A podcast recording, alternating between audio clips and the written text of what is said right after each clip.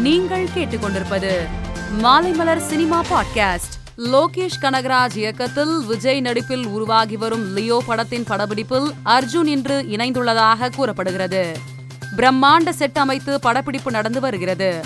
இதில் அர்ஜுனின் பகுதியை இன்று முதல் படமாக்க படக்குழு திட்டமிட்டுள்ளதாக தகவல் வெளியாகியுள்ளது. இதற்காக இரண்டு வருடங்களுக்கு முன்பு அர்ஜுனுக்கு லுக் டெஸ்ட் எடுக்கப்பட்டதாகவும் சினிமா வட்டாரங்கள் தெரிவிக்கின்றன.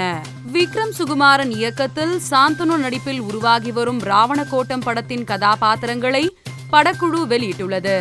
அதன்படி இப்படத்தில் சித்திரவேல் என்ற கதாபாத்திரத்தில் நடிகர் இளவரசுவும் மதிவாணன் என்ற கதாபாத்திரத்தில் சஞ்சய் சரவணனும் நடித்துள்ளதாக அறிவித்துள்ளனர். சென்னை அபிராமிபுரத்தில் கடந்த ஏப்ரல் முப்பதாம் தேதி நடந்த நிகழ்ச்சி ஒன்றில் கவிஞரும் ப. ரஞ்சித்தின் உதவி இயக்குநருமான விடுதலை சிகப்பி இந்து கடவுளை இழிவுபடுத்தும் வகையில் பேசியதாக புகார் எழுந்தது. அதன் பின்னர் பாரத் இந்து முன்னணி அமைப்பின் மத்திய சென்னை மாவட்ட தலைவர் சுரேஷ் இது தொடர்பாக போலீசில் புகார் அளித்திருந்தார்.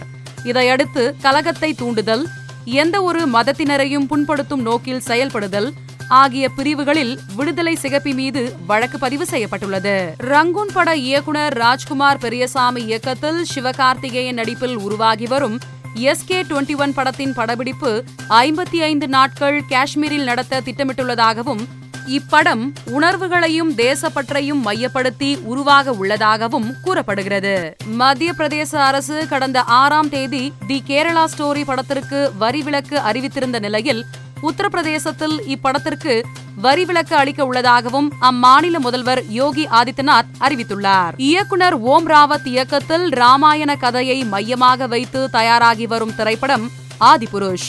இப்படத்தின் ட்ரெய்லர் இன்று வெளியாகி சமூக வலைதளத்தில் ட்ரெண்டாகி வருகிறது. மேலும் செய்திகளை தெரிந்து கொள்ள மாலைமலர் டாட் காமை பாருங்கள்.